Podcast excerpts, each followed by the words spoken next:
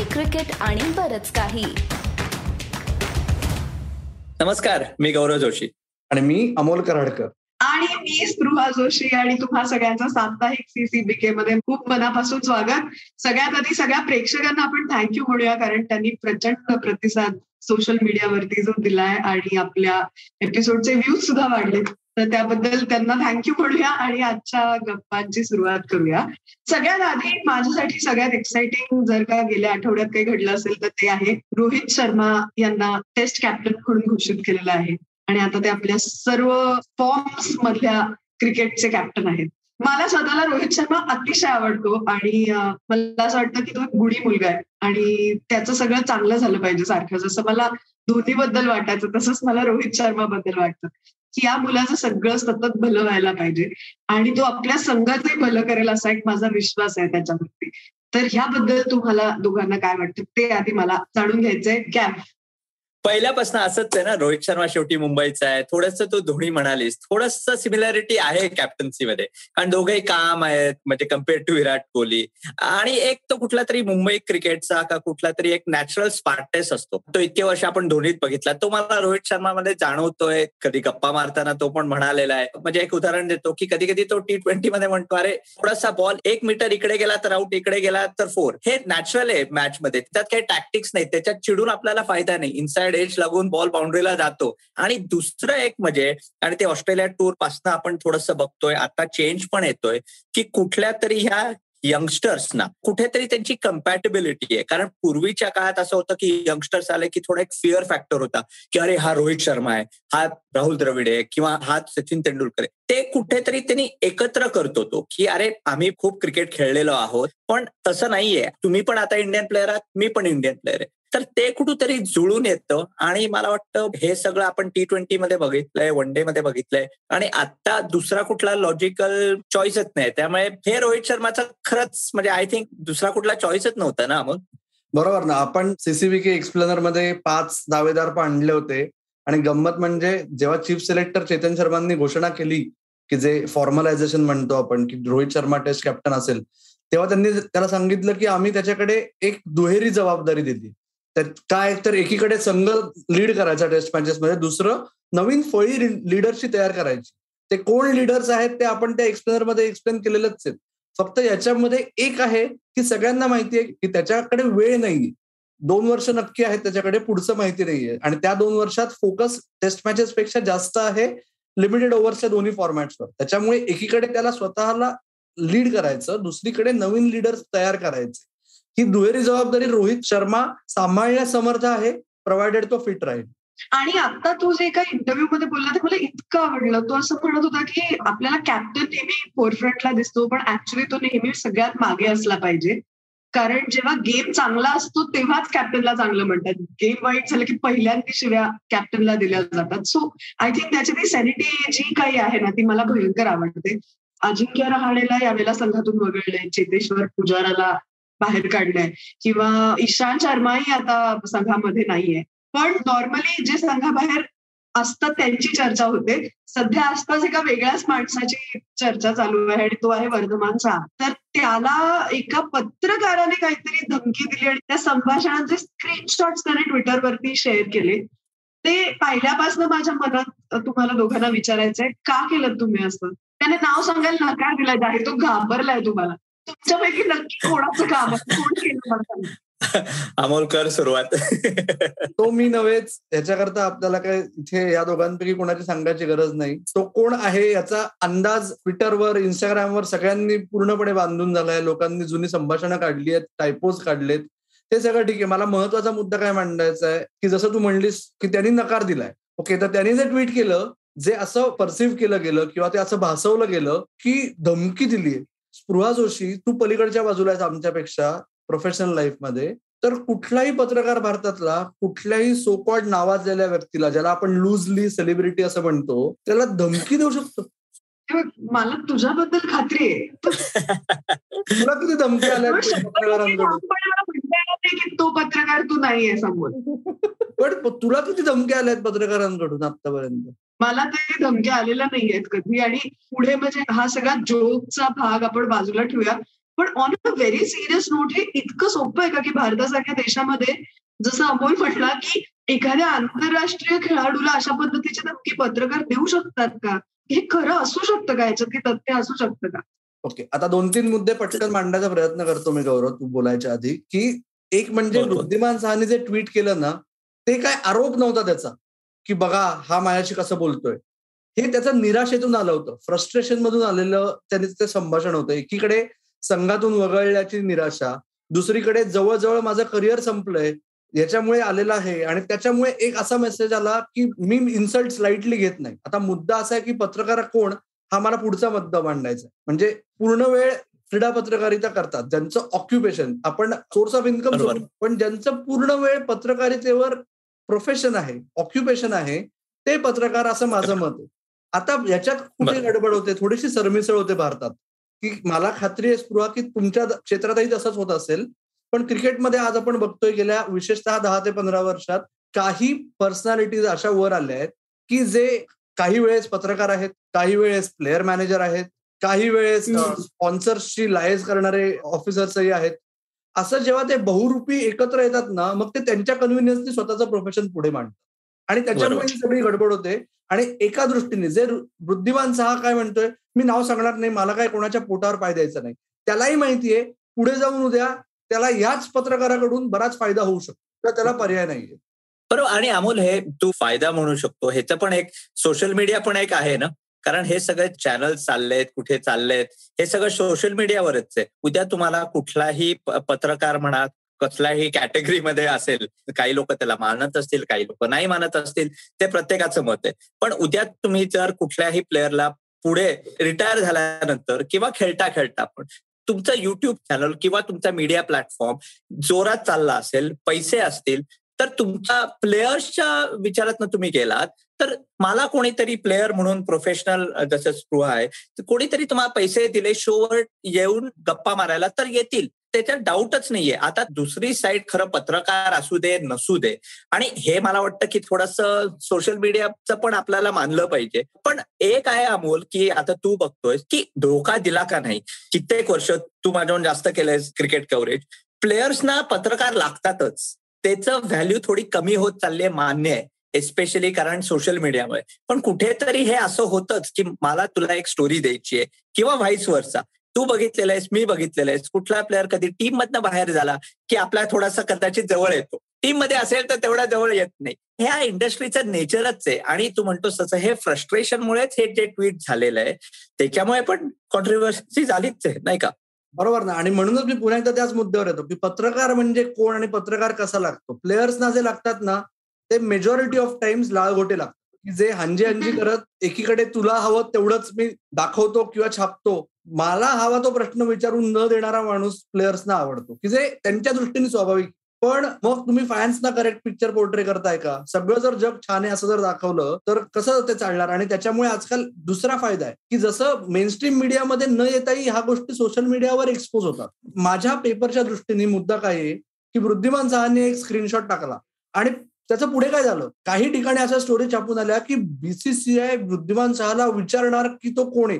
ही कशी स्टोरी असू शकते? विचारा ना स्टोरी कशाला छापून आणताय? कॉल करा आणि जर त्याच्यात म्हणलं नाही तर मग झालं काय म्हणजे? जर कोणालाच काहीच प्रॉब्लेम नाही तर आज न्यूज पेस प्रिंट न्यूजपेपरमध्ये इतकी प्रेशस असते ती कशाला वाया घालवायची? म्हणजे मुद्दा नाही असं नाही किंवा तो एका पब्लिकेशनला. असं नाही पण खरंच मुद्दा नाहीये ना काही. हेही फॅन्सने समजून घ्यायला पाहिजे. So it's more of a publicity stunt असं आपण म्हणू शकतो का याला? अनफॉर्च्युनेटली त्याचं रूपांतर त्याच्यात झालं. खरं तर असं झालं की जसं मी म्हणलं की सुरुवात झाली ती सहाच्या निराशेतून. आणि नंतर त्याच्या लक्षात आलं की याचे परिणाम खूप मोठे होऊ शकतील. याच्यात बीसीसीआय मधल्या दोन फॅक्शन्स एकमेकांवर वार करायला लागले. सहा हे प्याद झालं. आणि त्याच्यामुळे त्याच्या लक्षात आलं की हे फार वाढवण्यात अर्थ नाही असं आत्ता तरी वाटतं. कुल सो पुढच्या प्रश्नाकडे तुम्हाला दोघांना खेचून आणणार आहे. कारण आय गेस आपण याच्यावरती आणखीन अनेक तास बोलू शकतो. पण आता श्रीलंकेचा आपला जो संघ निवडला गेला त्याच्याकडे वळूया सगळ्यात आधी तर या जे चौघांना वगळलं गेलंय त्याबद्दल तुम्हाला काय वाटतंय? Is it right is it wrong मला मला चेतेश्वर पुजाराचं नवल वाटतं. कारण मला वाटतं की कुठेतरी त्याची इंडियात अजून बॅटिंग करू शकतो चांगला खेळू शकतो. आणि लगेच त्याला रेडीमेड तीन नंबरवर रिप्लेसमेंट नाहीये असं माझं पर्सनल ओपिनियन आहे. शुभमन गिल तीनला खेळणार का हनुमा विहारी तीनला खेळणार? त्यामुळे मला वाटतं की इंडियामध्ये आणि पुढे फक्त तीनच टेस्ट मॅच आहेत या वर्षात. परत एक मोठा प्रश्न येणार आहे की आता या श्रीलंकेच्या दौऱ्यात दोनच टेस्ट आहेत. परत इंग्लंडमध्ये ही टीम जाणार आहे.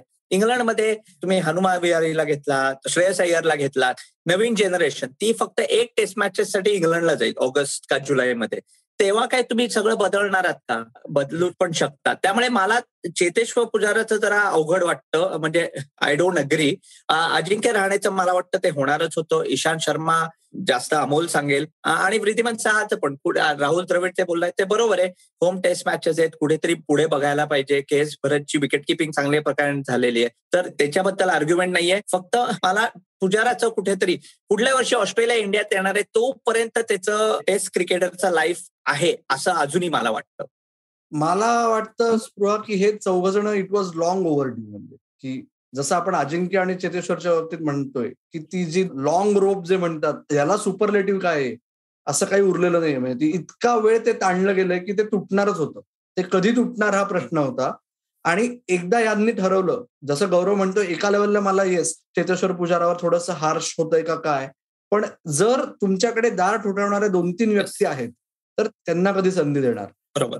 तिसरा प्रश्न की विराट कोहली काही तरुण होत नाहीये. दोन हजार तेवीस नंतर विराट कोहली काय करेल हे कोणाला माहिती नाहीये आता. त्याच्यामुळे या सगळ्या गोष्टींकरता जसं यावर्षी पाचच कसोटी सामने आहेत त्यातले पहिले दोन जर यांना ब्रेक दिला आणि भारतीय संघात आपल्याला माहिती आहे all said and done break देणे म्हणजे थँक्यू व्हेरी मच हा मुद्दा असतो. तर त्यांनी रणजी ट्रॉफी देऊन रन करून परत तुम्हाला घेतो तर रणजी ट्रॉफीवर काही अवलंबून असतं या मोठ्या खेळाडूंचं. पहिली संधी मिळण्यासाठी रणजी ट्रॉफी महत्वाची असते. नंतर गेल्यानंतर लोक म्हणतात सौरव गांगुलीने का परत येऊन रन्स करून गेला? तर सौरव गांगुलीला तेव्हा मला एकदा फक्त आठवण करून द्यायची आहे की ना त्याला ड्रॉप केलं तेव्हा तो फॉर्ममध्ये नव्हता म्हणून ड्रॉप नव्हता झाला आणि रन्स केले म्हणून परत नाही आला. त्याची कारण संपूर्णतः वेगळी होती. त्याच्यामुळे ह्या चौघांपैकी कुणाचंही परत येणं मला अवघड वाटतं. अमोल तू माझ्या पुढच्या प्रश्नाचं ऑलरेडी उत्तर देऊनच टाकले सुमेचा गौरव करण्यासाठी. कारण मी पुढे तोच प्रश्न विचारणार होते की बाय चान्स काही शक्यता तुम्हाला वाटते का की या चौघांपैकी कोणीतरी रिअली होप की तुम्ही अजिंक्य राहणे असं म्हणाल पण ते तुम्ही म्हणत नाही आहात इट इज व्हेरी क्लिअर तर उरलेल्या तिघांपैकी कोणाची परत याची शक्यता आहे असं वाटतं का? हो आणि अजिंक्य राहण्याचं म्हणत नाही कारण त्याचा ऑलरेडी आता दोन मॅचेस इंडियात आहेत. इंडियामध्ये त्याचा रेकॉर्ड कधी तुम्ही करिअरमध्ये गेलात तर एवढा चांगला नाहीये. By Cheteshwar Pujara I think अजूनही भारतात खेळताना त्याचा ऍव्हरेज पन्नास आहे. चांगला स्पिन खेळतो. लोक ह्याच्याबद्दल आर्ग्यू पण करतील. राहणेने मी आता सेंचुरी केलेली पण ते पण रणजी ट्रॉफीमध्ये जसं अमोल आत्ता म्हणाला. आणि मला वाटतं इशांत शर्माचं एक क्वेश्चन मार्क आहे टीमला की एक टेस्ट मॅच खेळला तर तो संबंध टेस्ट मॅच खेळू शकतो का? नेक्स्ट टेस्ट मॅच मध्ये त्याचा फिटनेस किती आहे? हे आपण बघितलंय. ईशांत शर्मा आता back to back test match खेळला तर त्याच्या बॉलिंगमध्ये अफेक्ट होतोय. त्यामुळे त्याला बाजूला केलं ह्याच्यात मला नवल वाटत नाही. तुझ्या प्रश्नाचं उत्तर ती पुढली टेस्ट मॅच आज इंग्लंडमध्ये पुजारा पण मला आता जर काढलं असेल तर मला नाही वाटत. मला वाटतं की आता इंडिया आणि राहुल द्रविड त्याच दिशेला चालतील की आता नवीन पिढी आहे. नवीन पिढीवरच आपण विश्वास ठेवला पाहिजे.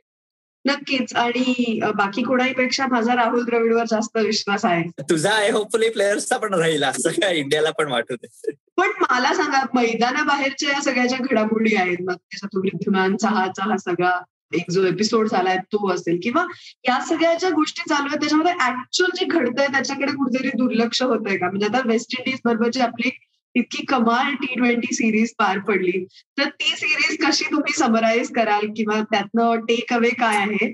आणि दुसरी गोष्ट आता जी श्रीलंकेची आपली सिरीज आहे तिच्याकडे विशेष तुमचं कशावरती लक्ष असणार? आहे मी ऍक्च्युली प्रश्न अमोलला विचारतो. अमोल आता जसं व्यंकटेश आयर खेळलेला आहे हार्दिक पांड्याला ऑफिशियली गुड बाय केलेलं आहे इंडियन टीममध्ये तुला वाटतं? हार्दिक पांड्याच्या बाबतीत गौरव साधी गोष्ट आहे. जोपर्यंत तो either single handed match winner bat किंवा चुकून बॅटिंग आणि बॉलिंग व्यवस्थित करायला लागेल. चुकून म्हणजे कारण त्याची पाठ नाही साथ देते. आपल्याला माहिती आहे गेले तीन वर्ष आपण बघितलं. त्याच्यामुळे जोपर्यंत तो एक हाती विजेता ठरत नाही तोपर्यंत हार्दिक पंड्या आणि भारतीय संघ हे एकत्र येणं अवघड आहे. आणि कमिंग बॅक टू स्पृहा तुझा जो प्रश्न आहे ना तर वेस्ट इंडिजमध्ये सर्वात महत्वाची गोष्ट काय होती की जे रोहितनेही बोलून दाखवलं की वन डेअर्स असो किंवा टी ट्वेंटीज असो दोन सर्वात जमेच्या बाजू एक म्हणजे मधली फळी एस्पेशली लिमिटेड ओव्हर्सच्या दोन्ही फॉर्मॅट्समध्ये म्हणायचो की एक दोन तीन मध्येच संघ संपतो बॅटिंग संपते भारताची. तसं झालं नाही. मधल्या फळीत सूर्या यादव ऋषभ पंत व्यंकटेश अय्यर यांनी दाखवून दिलं की आम्हीही करू शकतो. ती सर्वात मोठी जमेची बाजू आणि पेस बॉलर्स की जे फक्त बुमरा आणि शमीच्या पुढे कोण हे आता आपल्याला माहितीये की पुढची फौज तयार आहे. आणि त्याच्याच निगडीत पुढचा प्रश्न की आता आपण बघतोय श्रीलंकेसाठी दीपक चेहर नसणार. आहे तो दुखापतीने तिसऱ्या टी ट्वेंटी मध्ये त्याला लागलं. त्याची हिपचा प्रॉब्लेम आहे. त्याच्यामुळे तो नसणार. आहे त्याहून महत्त्वाचा सूर्य यादव देखील नसणार. आहे त्याला हेअरलाईन फ्रॅक्चर डिटेक्ट झालंय. त्याच्यामुळे हे दोघं नसताना जसप्रीत बुमरा परत येणार. आहे त्यामुळे जसप्रीत बुमरा ब्रेक नंतर कितपत फिट आहे रिदम त्याला लगेच सापडतो का? हा एक महत्त्वाचा मुद्दा माझ्यासाठी श्रीलंकेत बघण्यासारखा. आणि दुसरं सूर्या यादव नसताना आता कदाचित असं होईल की श्रेयस अय्यरला सलग तीन मॅचेस मिळतील. तर तो टी ट्वेंटीसाठी स्वतःचा खरंच दावा देऊ शकतो का? हा माझ्या दृष्टीने महत्त्वाचा मुद्दा आहे. पण अमोल मला नो डाऊट वाटतं की कुठल्याही ह्या सिरीजमध्ये फाईट म्हणजे व्यंकटेश अय्यर आहे की तो त्या लेवलला खेळू शकतो. असं नाही वाटत तुला की एक मोठी एक विक्ट्री आहे ही की नंबर सहाला एक लेफ्ट हँडर आहे थोडा वेगळा आहे. ऑफकोर्स रवींद्र जडेजा नव्हता. तो आता श्रीलंकेच्या टेस्ट सिरीजमध्ये येईल. पण व्यंकटेश अय्यर मला वाटतं आधीच सूर्याने आयपीएलमध्ये केलेलं आहे. त्यामुळे ते थोडंसं आपल्याला मच्युअर प्लेअर आहे. आणि मला वाटतं जे व्यंकटेश अय्यरने मात्र करून दाखवलंय ह्याच्यात खरंच म्हणजे it's the biggest fight for India in the last म्हणजे दोन तीन आठवड्यात. बरोबर. आणि कितीही लोक डिमिन करतात ना गौरव की डोमेस्टिक क्रिकेट काय असतं तर व्यंकटेश अय्यर आणि हर्षल पटेल यांनी दाखवून दिलं की तुम्ही जेव्हा वर्षानुवर्ष डोमेस्टिक क्रिकेटवर परफॉर्म करता की मग त्याच्यानंतर वर आल्यानंतर ते सगळं ऍडजस्ट करणं सोपं जातं. फार विशेष कौतुक वाटत नाही. साधी गोष्ट आपण म्हणतो. तसंच स्पृहा तुला सांगत असतील की बाई तू बालनाट्यात करायचीच काय? आणि वर येऊन एका सुपरस्टार समोर जेव्हा शॉट देतेस काही नसतं. तू तुझं काम करतेस. तीच सवय त्या डोमेस्टिक क्रिकेटपासून या प्लेयर्सना होते त्याचा त्यांना फायदा होतो. नाईस मला वाटतं आपण आपल्या प्रेक्षकांना सुद्धा विचारूया की त्यांना काय वाटतं? म्हणजे त्यांना त्यांच्या दृष्टीने आताचा टॉप परफॉर्मर कोण वाटतोय किंवा कुठले खेळाडू भारतीय संघामध्ये हवे होते किंवा त्यांना या चौघांपैकी कोण परत आलेला हवाय? त्याबद्दल प्लीज प्रेक्षकांना माझी विनंती आहे की तुमचं जे मत आहे ते कमेंट बॉक्समध्ये लिहून नक्की कळवा. कारण ते जाणून घ्यायची सुद्धा मला उत्सुकता आहे. आणि आता आपल्या सगळ्या मोठ्या खेळाडूंकडून आपण थोडस नवीन येणाऱ्या पिढीकडे वळूया. अमोल एस्पेशली तू सांग कारण रणजी ट्रॉफी मध्ये तुला काय वाटतं की कोण आता कमाल करतंय नवीन चेहरा? आणि सगळ्यात तुला कोण वाटतं ऍज अ परफॉर्मर स्पृहा हा एपिसोड जेव्हा रिलीज होईल तेव्हा रणजी ट्रॉफीची दुसरी फेरी सुरू झाली असेल. पण पहिल्या फेरीत आपण बघितलं की बॉलर्सपेक्षा बॅटर्सची चांदी झाली आणि त्याच्यात खूप नवीन चेहरे समोर आले ते खूप महत्वाचं आहे. अर्थात सर्वात जास्त नाव कोणाचं चर्चेत होतं? यश दुल. तो अंडर नाईन्टीनचा वर्ल्ड कप विनिंग कॅप्टन होता. त्यांनी त्याच्या फर्स्ट क्लास क्रिकेटमधील म्हणजे ज्याला प्रथम श्रेणी क्रिकेट असं नाव आपण दिलेलं आहे मराठीमध्ये तर त्याच्यात पदार्पणातच दोन्ही डावांमध्ये शंभर करणे. हे करणारा तो रणजी ट्रॉफीच्या इतिहासातला तिसरा खेळाडू होता. आणि ती यशदुलसाठी सर्वात मोठी अचिव्हमेंट आणि सर्वात मोठी वॉर्निंग बेल आहे. कारण काय आधीचे दोन कोण होते? एक होते नरी कॉन्ट्रॅक्टर जे भारताचे कॅप्टन देखील होते नाईन्टीन सिक्स्टीजमध्ये.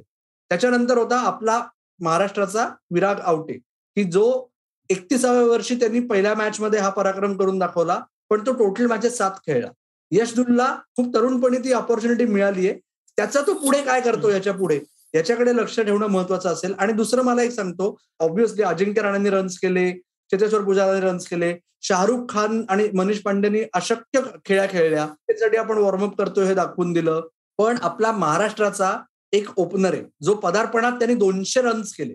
आणि महाराष्ट्राचे खेळाडू हे माझा थोडासा पर्सनल गरज आहे पण महाराष्ट्र संघासाठी खेळणाऱ्या खेळाडूंचं कोणीच नाव घेत नाही. कारण काय मुंबईच्या जवळ असण्याचा फायदा आणि तोटा हा मुद्दा येतो त्याच्यामुळे त्या पवन शहा नावाचा जो खेळाडू आहे ना ज्यांनी पहिल्याच सामन्यात दोनशे रन केले आसाम विरुद्ध महाराष्ट्राला मॅच जिंकून दिली तो पुढे काय करतो याच्यानंतर उर्वरित सीझनमध्ये याच्याकडे माझं थोडंसं लक्ष राहील. बरोबर? स्पृहा बघितलंच ना की पुण्याचं आहे ते कळतं की अरे महाराष्ट्र महाराष्ट्र. कारण कोण बोलतच नाही ना. आणि फॅक्ट इज असं की जेवढे मुंबईने क्रिकेटर्स बनवले तेवढे महाराष्ट्राने नाही बनवले. म्हणून हे फॅक्ट आहेत त्यामुळे तू पवन शाह वगैरे नावं घे. पण अजूनही पेपरात तुझ्यासारखे लोक पण जास्त सरफराज खानचंच नाव टाकतायत. कारण त्यांनी पण चांगली बॅटिंग केली आहे. सरफराजला खरंच तुला वाटतं तू आता रणजी ट्रॉफीच्या म्हणजे बाकीचे दौरे तू स्वतः जाऊन बघणार आहेस. कुठे आहे आता सरफराज? कारण थोडंसं त्याच्याबद्दल पण बोललं पाहिजे. Of course nearly two seventy five केले. पण परत तो टेस्ट क्रिकेटर किंवा वन डे क्रिकेटमध्ये येऊ शकतो. अर्थात त्याचं वय किती? तेवीस चोवीस आहे का पंचवीस आहे? ह्याच्यावर तू चांगला एक्सप्लेनर पण केलाय ते तुम्ही नक्की बघा. पण थोडासा सरफराजबद्दल बोल ना. मुंबईच्या प्लेयर्सबद्दल बोल. सरफराज खान हा त्याच्या पीकला आहे. हा प्रश्नच नाही. दोन वर्षापूर्वी जिथे तो थांबला होता तिथूनच तो पुढे गेला. मधल्या काळात त्यांनी इंडिया ए साठी एक महत्त्वपूर्ण खेळी खेळली साऊथ आफ्रिकेत पण जसं तू म्हणलास की ज्यांनी तो सीसीबी के एक्सप्लेनर वयाच्या बाबतीतला बघितला असेल त्यांना हा अंदाज येईल की कागदावरचं वय आणि खरं वय याच्यात समतोल असतोच भारतीय क्रिकेटर्सचा याच्या बाबतीत नाही. त्याच्यामुळे सरफराज खानकडे कागदावर खूप वेळ आहे. प्रत्यक्षात किती वेळ आहे आपल्याला माहिती नाही. त्याच्यामुळे आता तरी असं वाटतंय की सरफराज खान अनफॉर्च्युनेटली तो डोमेस्टिक लेजंड व्हायच्या मार्गावर आहे का? त्याला संधी मिळाली तर चांगलंच राहील पण त्याला ती संधी मिळेल की नाही आय एम नॉट शुअर बरं यानंतर आता मात्र आपण बोलणार आहोत माझ्या सगळ्यात आवडत्या सेगमेंटकडे कारण माझ्यामुळे हे सगळं होत आहे या एपिसोडमध्ये. तर तो आहे महिला क्रिकेट विशेष सेगमेंट आणि कमाल गोष्ट अशी आहे की गेल्या आठवड्यात जेव्हा हे अनाऊन्स केलं आणि पहिल्यांदा आम्ही महिला क्रिकेटबद्दल बोललो त्याच्यानंतर इमिजिएटली आपल्या प्रेक्षकांनी त्यांची मतं आणि त्यांचे प्रश्न विचारायला याबद्दल सुरुवात केली आहे. सो ऍक्च्युली आता मी आपल्या एका प्रेक्षकांनीच जो प्रश्न विचारलाय तो तुम्हाला दोघांना वाचून दाखवणार आहे. आणि त्याचं उत्तर तुम्ही प्लीज द्या. मदन चक्रदेव आपल्याला विचारतात की विमेन्स क्रिकेटच्या अनुषंगाने द हंड्रेड किंवा बिग बॅशमध्ये धमाकेदार कामगिरी करणाऱ्या ज्या मुली आहेत त्या इंटरनॅशनल टी ट्वेंटी मध्ये कुठे मागे पडतात? आणि तो हार्ट अटॅक परफॉर्मन्स तेव्हा का दिसत नाही? एक तर आताची सिरीज जी चालली आहे न्यूझीलंड ती फिफ्टी ओव्हरची आहे. त्यामुळे टी ट्वेंटी क्रिकेट वेगळं आहे बिग बॅश किंवा हंड्रेड म्हणा.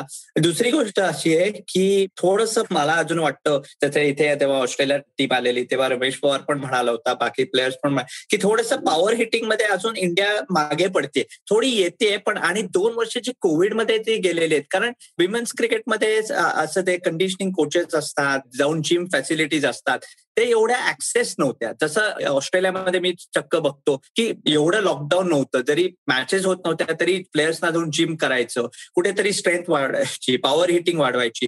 सो मला वाटतं त्यामुळे हे बाकीचे देशातले प्लेयर्स जे आहेत ते थोडेसे जसं इंडिया थोडस कॅचअप करत होतो टॉप नेशन्स बरोबर. तर परत ह्या थोड्याशा कोविड ब्रेकमुळे ह्या थोड्याशा ज्या एकदम फाईन ट्युनिंग जे असतं एस्पेशली आता आपण जसं मी म्हणलं पॉवर हिटिंग येत आहे गेममध्ये त्याच्यात थोडंसं इंडिया परत मागे पडली हे म्हणजे मला आता या न्यूझीलंड सिरीजमध्ये जे काय बघितलंय त्याच्यामध्ये पण जाणवलंय. Okay so I guess thank you म्हणूया आपण मधुना कारण हा प्रश्न आपल्याला विचारला त्यासाठी. आणि प्रेक्षकांना पुन्हा एकदा मी सांगेन की जर तुम्हाला फक्त महिला क्रिकेटच नाही पण क्रिकेट रिलेटेड काही प्रश्न असतील तर प्लीज आम्हाला कमेंट बॉक्समध्ये नक्की विचारा. त्यातल्या काही प्रश्नांची उत्तरं दर भागात आम्ही देण्याचा प्रयत्न करत राहू. आणि आता मला असं वाटतं की आपल्या या गप्पा रॅपअप करायची इकडे वेळ झाली आहे कारण खूप वेळ आपण खूप छान गप्पा मारतोय. आणि मला खूप मजा आली खूप नवीन गोष्टी कळल्या या निमित्ताने. मजा आली आज परत काही काही नवीन विषय. तू पण आमची होस्ट आहेस त्यामुळे आम्हाला पण नवीन प्रश्न असे विचारले जातात. पण आपली आता वेळ झाली आहे. पुढच्या वेळी आपण नक्की भेटूया. आपण चर्चा करूया. नवीन प्रश्न जसे आपले जे व्ह्युअर्स आहेत लिस्नर्स आहेत ते आपल्याला पाठवतातच आहेत. तर त्याच्यावर आपण वाट बघूया आपल्या पुढच्या एपिसोडमध्ये. थँक्यू सो हा भाग आम्ही इथेच संपवतोय. पुन्हा भेटूया पुढच्या आठवड्यात. तोपर्यंत आम्हाला ऐकत राहा बघत राहा आणि आमची वाट पाहत राहा. Bye bye